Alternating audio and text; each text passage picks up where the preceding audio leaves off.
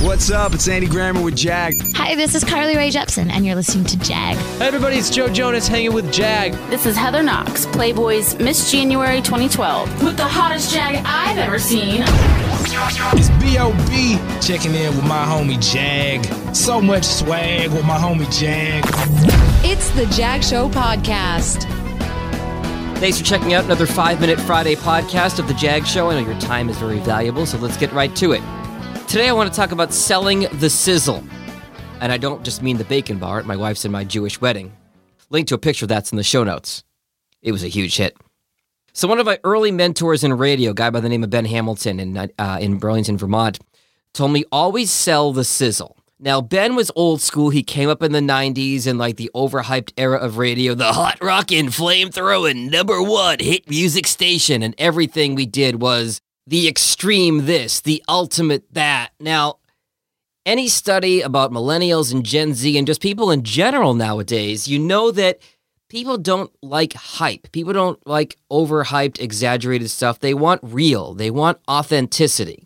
So, this exaggerated, we're the best and biggest and all that, it doesn't really play anymore. However, if there's something that's legitimately exciting that you're legitimately excited about, tell people. So here's an example. I recently bought the Rode Podcaster Pro Studio, which, if you're not familiar, it's what I call a studio in a box. I can bring it with me to clients, plug up to four microphones, a Bluetooth connection, a phone connection, and a computer via USB. Comes up on a board, all separate channels. You can program buttons to play your outro, your intro, sound effects throughout. It's a really awesome system. It looks really sleek, and it's a nice showpiece. In fact, I'm actually recording this podcast on it right now.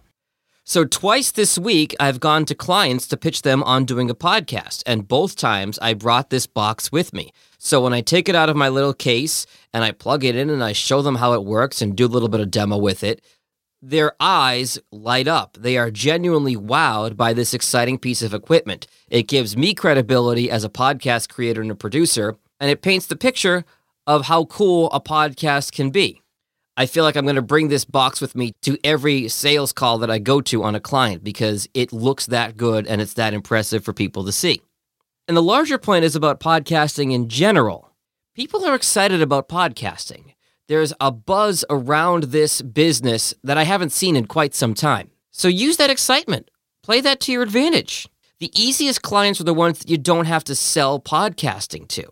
Somebody might already be doing the work for you. For example, I have one client who said her nephew in New York told her all he listens to is podcasts. He commutes on the train in the city and all he listens to is podcasts. And she said, wow, maybe there is something to this podcast thing. Another recent client of mine, she said she told her 13 year old son that she has a podcast. And he said, wow, that's so cool, mom, you have a podcast. So people are legitimately excited about podcasting. Use that excitement to your advantage. Let others help you spread the gospel of podcasting if you're trying to make a living in this business. So, my point in sell the sizzle is don't overhype anything, but if something's already sizzling, use it. Finally, a quick note I'm going to be at Podcast Movement in Orlando in two weeks. Anybody who's not familiar with this event, I can't say enough good things about it. When I went last summer in Philadelphia, I met so many people, made so many contacts, I learned so much about this bright industry that it prompted me to start my own company. Podcasting has this collaborative feel to it that radio had back in the day when I started 15 years ago. People are excited, people want to help other people. There aren't that many egos in it. It's just such a collaborative space. And while I know it's not cheap, if you have an opportunity to go to Podcast Movement in Orlando uh, later this month, I cannot recommend it highly enough. It was a life changing thing for me when I went last year. And if you're not able to go, they also sell a virtual ticket where you can watch the seminars and the presentations after the fact, after they're recorded, if you can't be there in person.